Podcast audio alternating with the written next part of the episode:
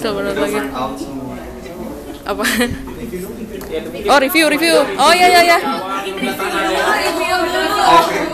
Gini, presentasikan presentasi kalian selama 30 detik. Oh iya. Ulang lagi. Premisnya gitu. Premis. Kok tidak semudah trik gitu? Oke. Tadi yang datang telat siapa aja angkat tangan coba?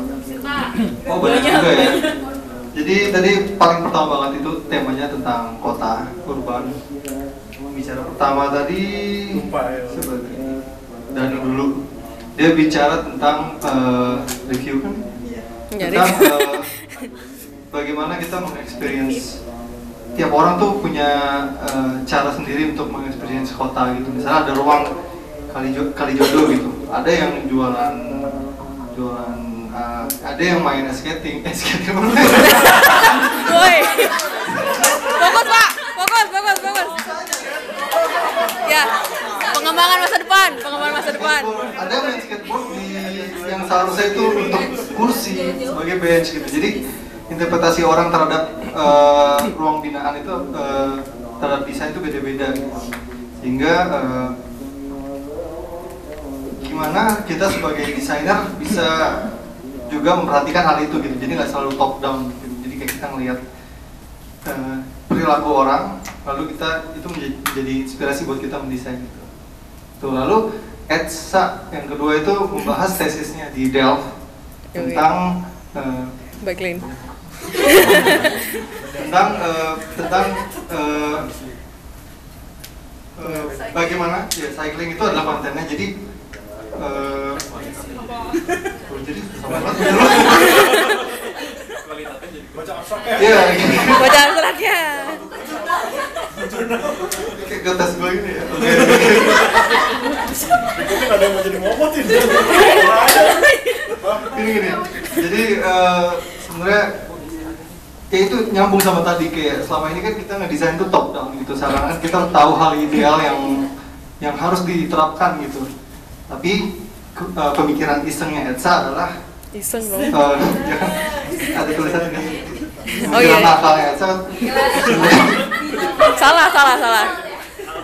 Eh, mendesain itu juga sebenarnya kenapa nggak partisipatif gitu kayak kita tanya langsung kepada pengguna sepedanya gitu pengguna jalan sepedanya Eh, lalu Edsa melakukan risetnya itu dengan cara memberikan semacam form yang bentuknya visual gitu jadi kayak pilihan ini nih mau eh, enakan naik apa jalan sepedanya yang seperti ini nah, tadi tadi ada gambarnya ya itu seperti ini gitu Yang A atau B.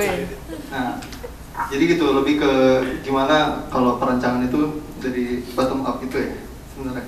Oke, lalu Daniel. Daniel gini dia dia sering nih jalan-jalan tapi pas ditanya gimana nih Tokyo gitu kan. Gimana gitu lah bagus. Tapi dia nggak bisa menjelaskan sebenarnya apa yang dia alami. Karena bukan gitu.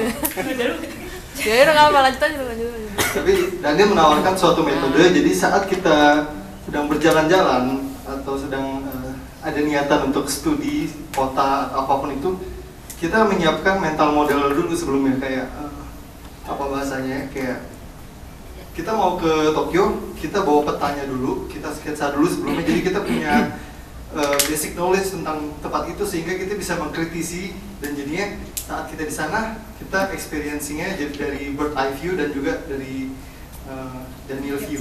Iya. Itu kira-kira nangkep nangkep. Lanjut Nah, lanjut. Kata Daniel eh, Oh, itu arsitektur. nge-trace itu nggak apa-apa. Oke. Lanjut Setelah ini lanjut. kita bicarain hal yang agak spiritual. Klinik klinik. Gagah dan tidak.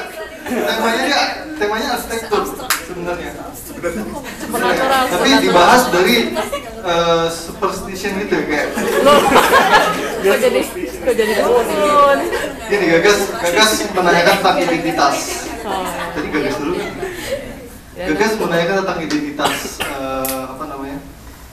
Yang eh, konteksnya ini nggak harus arsitektur pertama. Dia mengambil contoh itu eh, di Perancis ya. Dulu sempat kayak ada suatu tempat namanya salon apa? Salon Iya, Paris Paris Salon. Paris Salon di situ tuh tempat untuk memamer- memamerkan karya-karya yang dianggap bagus gitu. Jadi seperti ada orang yang bilang kayak zaman sekarang lah, wah eh, bangunan gayanya misalnya Andra Matin itu yang paling bagus gitu. Nah tapi ada satu orang yang eh, antitesis. Jadi kayak gini misalnya Gagas mau masukin karya dia ke Paris Salon situ, ditolak karena karya Gagas nggak bagus gitu kan. Akhirnya si Gagas bikin sendiri nih pameran. Enggak kok, kita punya gaya sendiri gitu. Terus ada satu orang yang mengkritisi, ada yang memberikan eh, pandangan kayak eh, yang di Paris Salon emang bukan sebagai absolut bagus kok gitu. Ada estetika lain gitu. Nah Gagas mencoba membawa itu ke arsitektur di Indonesia gitu. Kayak dia nganggap kok di Indonesia itu itu doang sih dibilang bagus. Kok arsitektur Nusantara tuh selalu bentuknya tuh yang seperti misalnya Yuri Antar Design atau yang sudah ada sekarang gitu. Apakah nggak bisa ada hal baru dari eh, narasi arsitektur di Indonesia gitu? Nah, lalu sebenarnya agak nyambung nih ke Dinda. Apa Dinda ya? Iya narasi. Makin lemas. Terakhir, terakhir. Satu lagi, satu lagi. Nangkap ya, nangkap ya, nangkap ya. Insya Allah. Oke, lalu gue berusaha menjelaskan yang Dinda ya. Jadi eh, si Dinda ini bicara tentang eh, sekarang itu narasi yang terbentuk adalah kapitalisme. Jadi.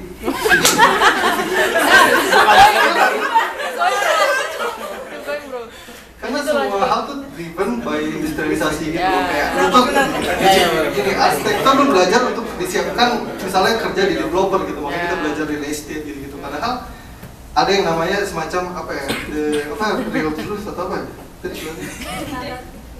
Ya. Nah, Keenakan deh dibantuin.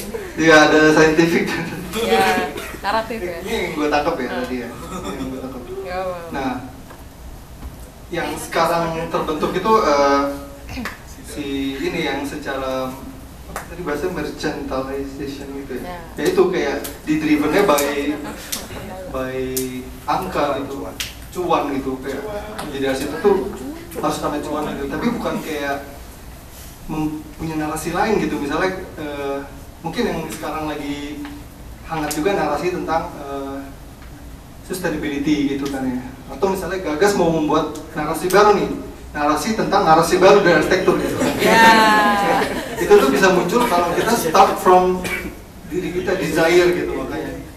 Jadi kalau startnya bukan dari diri atau apa istilahnya ya tapi malah dari sebuah kapitalisme itu ya yang terjadi adalah narasi-narasi kapitalisme. Jadi Dinda ya gitu. Kan Lumayan kan ya gitu ya lumayan. Oke, ya sudah melewati Ronggai, Ronggai. Nah, untuk yang terakhir, Rifa, kan Rifa. Karena kan semuanya di sini kan, jadi nggak usah di kira-kira gitu tadi. Lumayan. Apa? Ya, pokoknya dari telat. baru datang. Oh ya udah boleh. Bantuin lah. Ah dengar. Oh ya, udah kita jelasin Kang Iqbal aja kalau mau.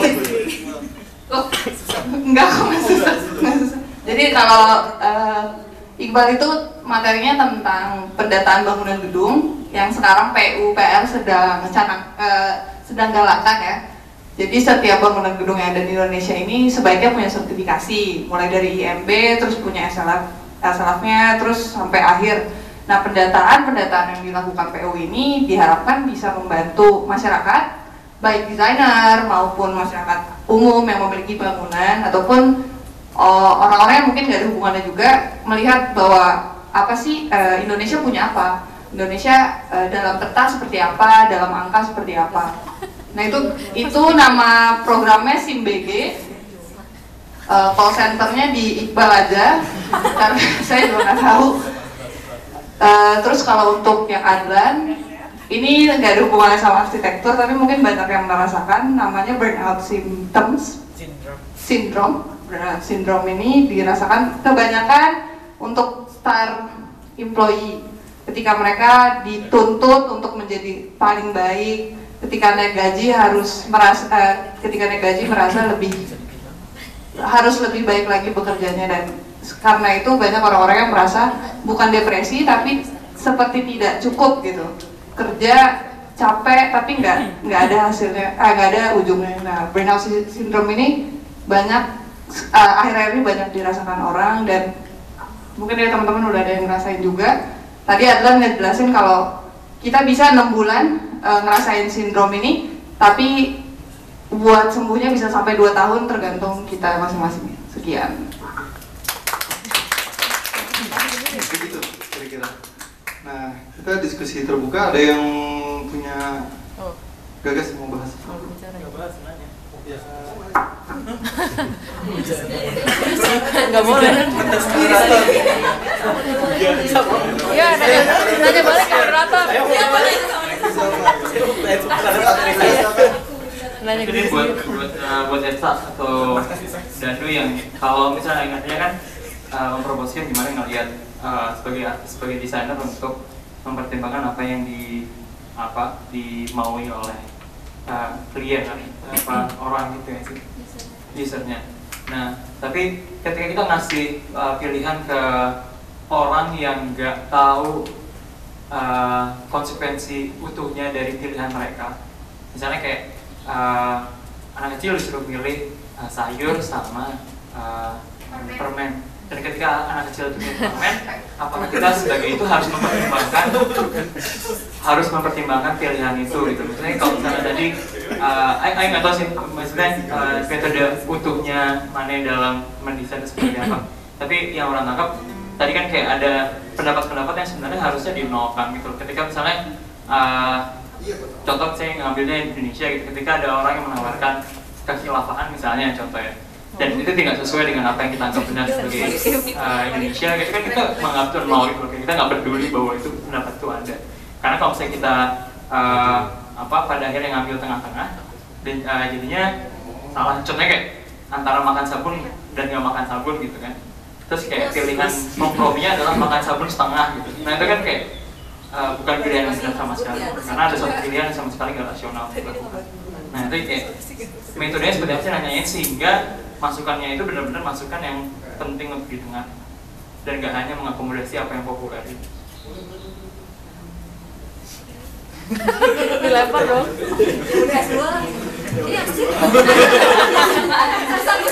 tiba-tiba Dilempar yang Oh. jual. Eh, apa namanya mungkin gue jawab eh, apa ya agak teoritis gitu ya maksudnya nggak nggak yang beneran praktisinya gimana gitu soalnya gue juga belum Em, kalau misalnya research tuh eh, pas pertama tuh pasti ada kita eh, apa namanya research, eh, research planning di situ kita juga nentuin respondennya tuh yang mau kita tanya itu siapa Nah, mungkin di situ kita bisa mengeliminasi suara-suara yang menurut kita tuh uh, noise aja. Maksudnya kayak uh, mereka nggak tahu konteksnya sama sekali, jadi mereka pendapat mereka nggak relevan untuk ini gitu. Nah, kalau misalnya tadi kasusnya si uh, bicycle lane ini, um, di situ gue nganalisis dulu usernya, tentu nanti tuh siapa yang gue proyeksiin bakal uh, bakal jadi pemakai sepeda ini. Atau yang bakal ya pokoknya ini user itu siapa dulu. Nah di situ baru apa namanya orang-orang itu aja yang gue tanya gitu. Maksudnya gimana ya? Kayak eh, nggak harus dia udah jadi sepeda justru jangan justru jangan orang-orang yang udah pakai sepeda karena itu kan akan bias nggak akan mewakili eh, apa namanya eh, suara-suara lainnya gitu kan. Nah tapi misalnya bisa juga kayak eh, lo ngambil sampel dari anak kecil lo ngambil sampel dari mana dari mana dari mana dari mana nah itu baru digabungin gitu. Tapi digabunginnya ntar nggak jadi nggak jadi solusi tengah karena nanti eh, biasanya sih ada suatu pendapat yang unggul atau misalnya bertolak belakang. Nah itu tuh balik lagi ntar pilihannya ke eh, desainernya gitu loh. Apa namanya? Yang bertolak belakang ini walaupun kecil penting nggak untuk diakomodir gitu? Tuh kadang-kadang emang harus ada trade off gitu sih. Kalau misalnya dia kecil tapi ternyata eh, ini tuh suara yang emang nggak bisa di nggak bisa diabaikan gitu. Misalnya kayak penting tapi dari anak kecil maksudnya karena sampelnya dikit kah? Atau mungkin karena anak kecilnya itu sendiri kurang paham lah yang tadi kata lo. Tapi ada beberapa anak kecil yang ternyata udah agak paham dan membutuhkan itu ya udah judgement balik lagi ke judgement dari desainer sendiri untuk nggak mau ngapain. Jadi gimana itu benar benar justru seperti kayak anak kecil macam apa yang mana itu makanya Hmm. yang seperti apa itu benar-benar? Hmm, kalau yang kalau yang pas itu sih kayak gitu. Soalnya itu kan di waktu bikin research tesis itu kan gimana idealnya bikin tesis eh idealnya bikin research gitu kan. Tapi di di lapangannya pasti kan nggak kayak gitu. Pasti kita nggak bisa benar-benar milih orang segitunya kan. Nah itu tuh bisa ditackle-nya dengan kita juga ngasih eh, background questions gitu. Jadi kayak sebelum lo jawab surveinya kayak di eh, di bagian pertama tuh kayak ada uh, sosiodemografiknya. Lo jawab-jawab pertanyaan kayak sekolahnya di mana? Misalnya kalau anak kecil terus sekolahnya di mana uh, biasa sepeda atau enggak gitu-gitu. Jadi dari situ bisa kelihatan polanya. Yang yang gitu-gitu waktu diterapkan di uh, perkuliahan kan mana yang punya waktu yang dedikasikan khusus untuk melakukan hal itu? Nah kalau misalnya di praktisi Mas. Kalau misalnya di perkuliahan kan emang udah ada waktunya untuk kayak mana melakukan hal itu setahun lebih kali untuk merancang kayak gitu. Dengan di praktisi nggak tahu apakah seorang urban design urban designer punya waktu segitu banyak untuk melakukan hal itu gitu. Apalagi kalau orang lihat itu benar-benar spesifik di line itu kan. Misalnya kayak nggak bisa tiba-tiba mana ngambil riset dari misalnya di Jakarta mana pakai di mana. Nggak bisa. Kan dan pada akhirnya nggak tahu sih. Kalau misalnya ngelihat dari uh, urban design yang yang yang usernya banyak banget dan harus banyak yang pertimbangkan gitu ya yang gimana gitu ribetnya. Atau mana yang banyak satu hubungan yang luas itu uh, ya benar kayak kita ada tengkat waktu tengkat waktu proyek. Pasti kan kalau si klien dia punya kejaran. Biasanya kalau urban design itu proyeknya sangat cepat jauh lebih cepat dibanding arsitektur. Kayak per tiga bulan udah bisa ganti proyek baru. Jadi kayak di waktu tiga bulan itu kita harus bisa efektif gitu nah salah satu trik biar efektif itu karena kebetulan kan kita proyek kalau gue sendiri menangani banyak proyek di Jakarta. Jadi kayak pendataan udah sangat lengkap dan juga kita temuan-temuan yang di lapangan itu berasalkan dari hasil kita survei lapangan. Jadi kayak bukan yang kuantitatif survei yang seperti si Etsa lakukan tapi kita lebih ke kualitatif survei yang diri kita sendiri. Sedangkan kita dapat dari data kuantitatifnya salah satunya dari Jakarta Smart City. Jadi waktu itu kita ada satu project yang dari Jakarta Smart City dia presentasikan hasil survei dia yang memang rutin dia lakukan. Itu jadi kayak dia dia presentasikan semuanya. Terus kayak kita kan mereka bikin matrix nanti kita kayak coba tarik oh berarti yang yang akan berefek pada desain yang akan kita buat itu adalah yang sebelah sini sebelah sini sebelah sini. Jadi kita saring juga datanya. Sebenarnya dari si Jakarta Smart City juga mereka udah udah melakukan penyaringan pastikan ketika mereka mengambil sampel dan sebagainya seperti yang tadi saya lakukan itu kan kayak metodologi umum dalam dalam riset gitu. Nah dari situlah baru kita kayak dari hasil kuantitatif yang dari lembaga lain beserta dengan kuantitatif dari kayak JLL dan lain sebagainya juga untuk masalah propertinya. Terus kayak dari kita juga secara kualitatif melihat ru- ruangnya seperti apa ya kita ekstraksi itu menjadi satu skenario skenario desain. Karena kalau dari urban designer biasanya hasil akhirnya bukan melulu langsung desain yang pasti dibangunnya kayak gini. Karena kita kebanyakan kayak skenario jadi kayak ada dua ada tiga solusi untuk permasalahan ini yaitu A B C. Skenario satu tuh seperti ini konsekuensinya seperti ini seperti ini seperti ini. Skenario dua tuh kayak gini kayak gini, kayak gini skenario tiga tuh kayak gini kayak gini, kayak gini langsung difloorkan ke klien kita entah itu BUMD atau pemerintah. Nah dari situ baru nanti kan akan ada diskusi yang lebih yang lebih khusus ke bagian itunya. Oh, ada yang nambahin lagi. eh, itu Daniel mau nambahin. Obrolan antar berbicara ya. Meja bundar ini ya, meja lonjong. Sebenarnya sejujurnya hidup sebagai konsultan lu nggak lu nggak bakal mungkin survei gitu. Ya project project is about cuan gitu kan. Saya kayak at the end of the day ya project ya project gitu. Lu nggak solve lu nggak solve masalah ini ini lu solve masalah project. Um, maka dari itu things itu selalu kayak ada empat stakeholders yang berperan utama. Yang satu itu adalah uh, academics. Academics dalam artian ya kayak researcher kayak yang dilakukan, yang dilakukan dalam situasi akademik. Terus kemudian konsultan, konsultan yang mensintesas, eh, mensin, mensintesis kayak memproduksi lah pokoknya gitu yang memproduksi kemudian ada government yang meregulate dan kemudian ada kapital yang menginitiate atau yang mendrive mendrive projectnya gitu. Dan dan perannya beda-beda dan di situlah kayak indahnya kolaborasi gitu loh kayak ya udah emang makanya kayak kenapa kita semua ada di sini karena kayak ada yang dari sisi akademik ada yang kayak dari sisi profesional ada yang dari sisi pemerintah ada yang dari sisi developer. Nah sayangnya tadi kayak belum belum ada bahasan dari sisi developer gitu. Karena kayak mau nggak mau ma- market itu mendrive. Itu adalah salah satu desire kita untuk melakukan sesuatu gitu. Jadi kayak, sebisa mungkin kayak relasi antara empat kubu ini kita mulai. Kita jaga dari sini. Kalau dari kategori ini sih disebutnya teori teori kubus. Jadi karena ada pemerintah di atas, terus ter- di, di, dia menurunkan peraturan-peraturan dari perancang dan perencana dia menurunkan desain. Dari developer dia mem- mempunyai uang untuk mengendalikan itu apa untuk mewujudkan itu semua. Jadi di teori kubus itu kayak dari mereka semua tuh harus bekerja sama ya harus bekerja sama gitu. Kalau kalau misalnya salah satunya sudah ibaratnya ignorance dengan hal tersebut ya nggak akan jalan apa yang kita impikan sejak awal gitu sebenarnya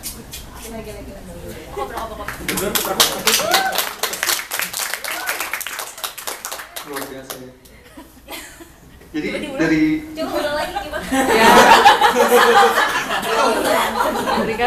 Cuman yang menarik dari pembahasan tadi eh, dibahas sedikit ya. Kan ada empat empat stakeholders ini. Se- sebenarnya siapa sih yang baiknya mulai gitu?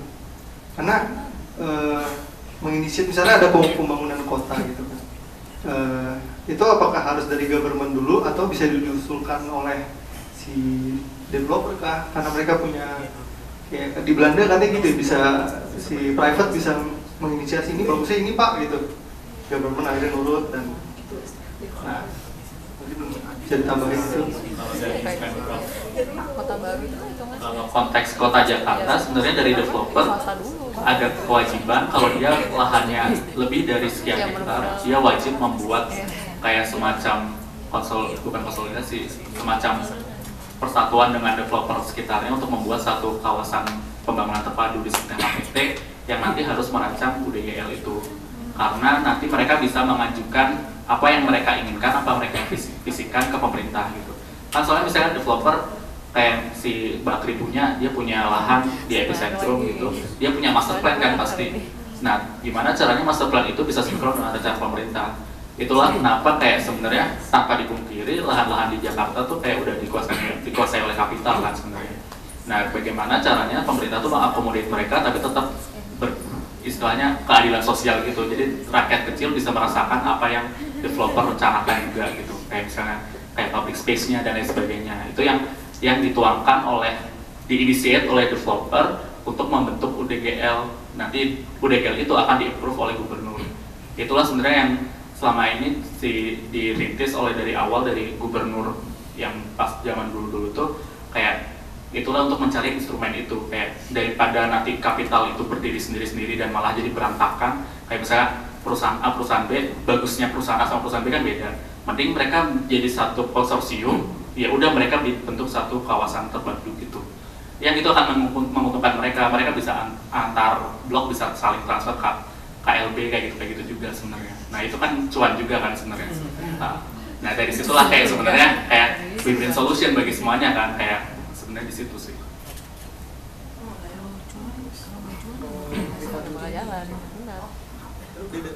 Enggak sih, sama. Sebenarnya balik lagi ke yang dibawain Gaga sama si Dinda sih sebenarnya. Dari apa yang teman-teman urban design ini buat kan sangat gimana ya langsung kelihatan ya. Maksudnya kayak sangat-sangat cepat gitu. Langsung kelihatan langsung dikasih gambarnya kayak master plan ibu kota kita bahkan bukan tapi udah ke mana-mana gitu. Bisa nggak sih kayak kita sebagai eh, salah satu bagian kecil dari masyarakat ini yang membuat kritik itu gitu? Jadi atau teman-teman urban design ini membentuk kritiknya sendiri gitu. Kayak eh, dari sisi mana gitu bisa kita masukin gitu. Karena yang pemerintah juga kita masih di bawah. Yang di urban design mungkin paling mentok manajer. Udah jadi manajer kan Danu oh ya. Salah associate.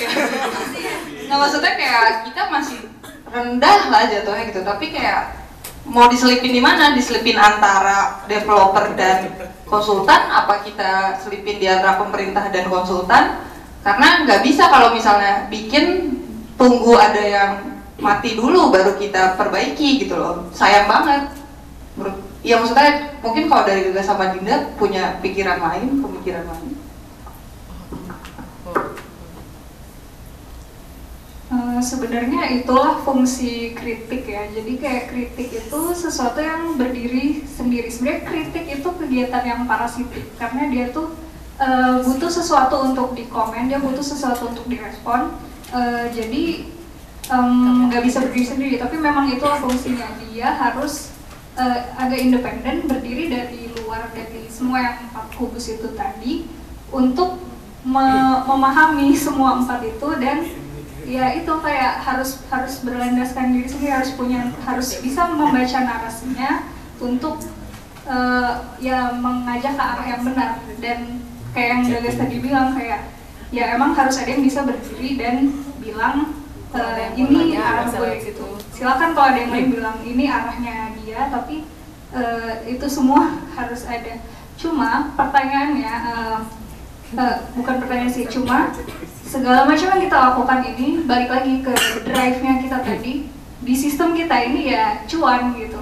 Jadi sebenarnya mungkin ini eh, gue pertanyakan mungkin bisa dibahas di yang edisi depan atau apa ya. Tapi kayak kayak di Sudah besar ya.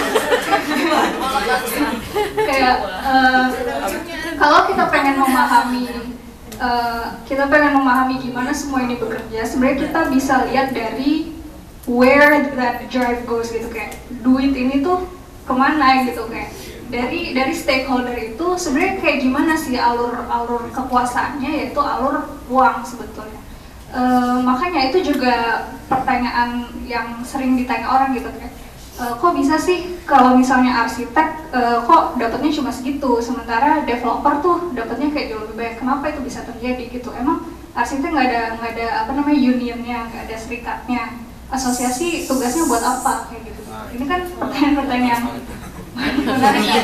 terus Yai, yai. Live ya cut Edit edit. nggak ada yang nonton juga kan Ramai ramai. Aduh. Ya itu. Kalau kalau kita pengen menggali, eh, kalau kita pengen menggali dan memahami semua narasi ini, ya balik lagi kita harus eh, pahami terusnya yaitu cuannya sebenarnya dalam sistem kapitalisme. Makanya tadi sebenarnya dengan presentasi gue itu gue berusaha mencari hal selain cuan gitu, hal-hal yang ya udah emang ya udah kalau misalnya nggak ada uh, nggak ada apa fungsi ekonominya pun ya udah asal gue seneng gitu dengan cari hal yang agak aneh-aneh gitu ya itu membuat gue seneng dan against exhaustion. Nyambung juga sama Glenn yang apa namanya uh, burn out gitu. ya mungkin kayak gue nyari narasi-narasi lain itu biar gue nggak burn out itu sih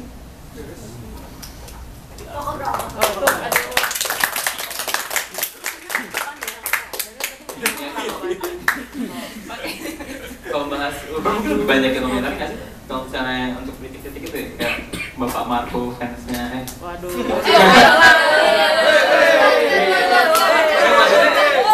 Padang banyak Bapak Marco. Ya, maksudnya kayaknya lebih lebih hidup gitu pembicaraan tentang ini maksudnya kayak dibanding dibanding arsitektur ya kayak arsitektur kayaknya jarang saling ngecek gitu loh kayak semua saling oh iya keren gitu sebenarnya gitu. Bener sih. Jadi gak, gak tau sih kalau saya komentar untuk pertanyaan Rifa nggak tahu tapi eh ini nyambung nanya, nanya gue atau Nanya aja. Ya.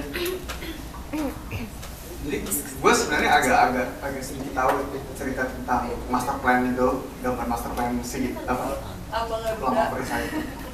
Jadi jadi uh, itu itu dibahas itu dibahas di grup uh, ya. asosiasinya urban designer. Dan to be fair nggak ada yang senang juga. Maksudnya dari sisi profesi pun nggak ada yang senang. Kita nggak ada yang tahu. Maksudnya mungkin tahu, cuman kayak nggak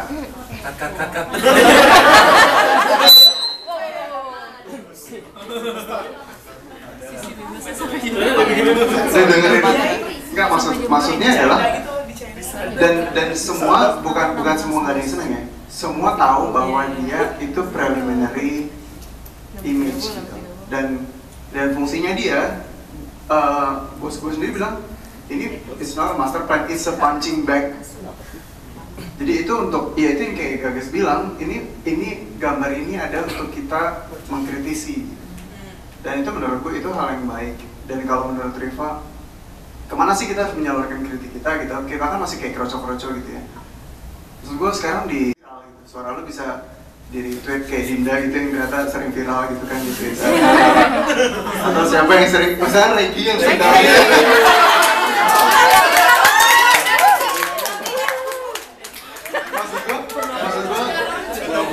gue maksud gue gini. Sekarang sekarang di sini siapa sih yang tahu representatif kita di DPR gitu? Siapa siapa yang tahu cara menyalurkan aspirasi lu ke DPR gitu kan nggak ada kan ya maksudnya tapi Ki, di, di era sosial media ini lo bisa lo bisa mention langsung wali kota lo, lo bisa mention langsung gubernur lo, lo bisa mention Jokowi gitu kan. Maksud gua ya karena kita muda bukan berarti kayak kita diam aja gitu ya, lo ya just state your opinion. Maksud gua kalau misalnya salah dan benar ya ya udah di penjara di penjara gitu. Ya, ya, ya gua nggak tahu sih. Maksud gua ya maksudnya there's no harm in kritik gitu ya udah Gimana? ya gitu sih Tapi banyak yang baper nih gimana? Waduh, baik, baik, baik. mungkin juga bisa dari platform-platform gitu sih kayak platform-platform di sosial media kan sekarang udah banyak yang bahas tentang urban gitu ya mungkin bisa dimulai dari situ kayak ya udah kayak komentarin aja apa yang ada di situ gitu. Kayak misalnya uh, dari yang anak plano kan itu dia ada ada juga beberapa kayak kolektif agora gitu-gitu kan. Nah itu kan kayak Oh, iya. menurut gue itu salah satu dis- platform buat diskusi juga kayak beberapa kayak bahkan kayak dari komentar lo nanti bisa jadi topik dia berikutnya gitu jadi kayak dari situlah kayak sebenarnya yang bisa kita mulai. Jadi gerakan akar rumput kan kalau disebutnya kayak gerakan gerakan bawah itulah yang mungkin ya sebenarnya harus ditumbuhkan gitu itu sih Ya sebenarnya menarik sih topik eh, untuk misalnya bidang kita tuh hadir di tengah-tengah apa ya kehangatan sosial media eh, zaman sekarang gitu. Kalau di bidang finansial tuh udah muncul kan kayak Joska gitu kan, opinion Ya. leader yang bikin kita jadi oh ini ya gitu. Terus bahkan misalnya oh, apa overheard hukum gitu kan, jadi kita tahu oh hukum kayak gini. Cuman di arsitektur eh, apakah sudah mulai ada gitu yang membuat konten dan tetap bisa relate dengan warga umum gitu. Nah, makanya penting nih kita mempunyai konten creator nih dari arsitektur nih. Daniel udah mulai bikin konten nih sebenarnya. Ya. Coba di follow. Oke. Tapi nanti kedengeran suara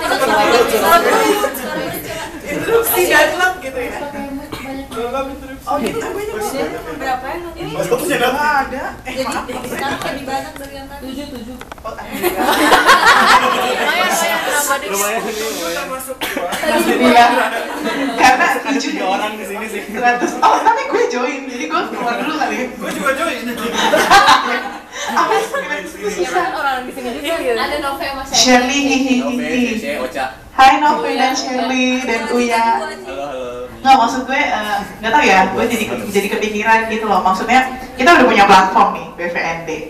Kenapa nggak kita mulai gitu loh? Maksudnya ini ini ini kepikiran aja ya. Maksudnya gue setuju setuju sih dengan eh, apa ya sekarang kan eh, permasalahan yang lagi marak adalah yaitu pemindahan ya itu yang sedang marak dan itu sangat dekat kan dengan keilmuan kita gitu Eh, gue sih gue sih setuju setuju aja dengan kita eh, setuju setuju aja kita dengan kita kritik gitu loh. Karena gue mem- membayangkan gitu loh. Kalau Jakarta nih dulu sebagai ibu kota negara itu udah disusun ditata sedemikian rupa dengan cantiknya semuanya itu ada filsafah falsafahnya gitu loh. Kenapa ini di tengah kenapa ini di sebelah sini kenapa ini menjurus kenapa ini paralel terhadap ini dan segala macamnya. Dan itu sangat historikal sekali gitu loh. Nah sekarang ada isu yang lain nih, isu yang dipindahkan gitu kan.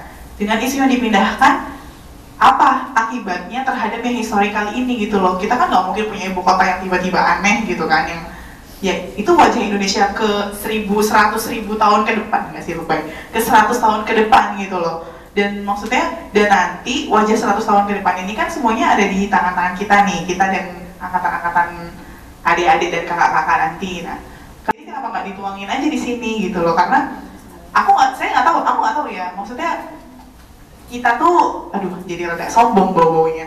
Tapi maksudnya kita tuh punya power loh gitu loh. Maksudnya dengan ya embel-embel kampus dan segala macam why not gitu loh. Kalau ya udah kita pakai aja platform BVND ini. Toh uh, honest to be honest waktu ada platform BVND ini dan apa gue ngobrol-ngobrol dan banyak yang di MDM bilang loh itu angkatan kakak ya kok hebat sih? Loh itu angkatan kalian 2011 eh kok keren sih kok keren sih? Boleh nggak join apa segala macam? Dan pasti nggak cuma gue pasti teman-teman juga banyak yang di DM dan ditanyain gitu loh. Maksudnya ini tuh kalau menurut gue sih ya something good gitu loh ya. Walaupun nanti hasilnya nggak tahu bakal gede atau gimana. Cuman kayak kalau teman gue kemarin sempat ngobrol uh, bilangnya apa ya? Change challenge apa challenge untuk perubahan. Perubahan challenge bahasa Inggrisnya apa sih? Changer ch change challenge. Jadi kalau dia bilangnya ya udah satu satu hari lo uh, biasanya bangun jam 7 hari itu lo bangun jam 6 lakukan selama tujuh hari hal yang kecil. Nah sebenarnya itu kan sama aja kan hal-hal yang kecil. Cuman kan ini lebih lebih lebih lebih apa ya lebih beratnya dalam tanda kutip. Karena semuanya punya pakai dasar keilmuan gitu loh jadi why not kita pakai aja akun BVND ini? Kalau mau ya gue gue sih cuman melemparkan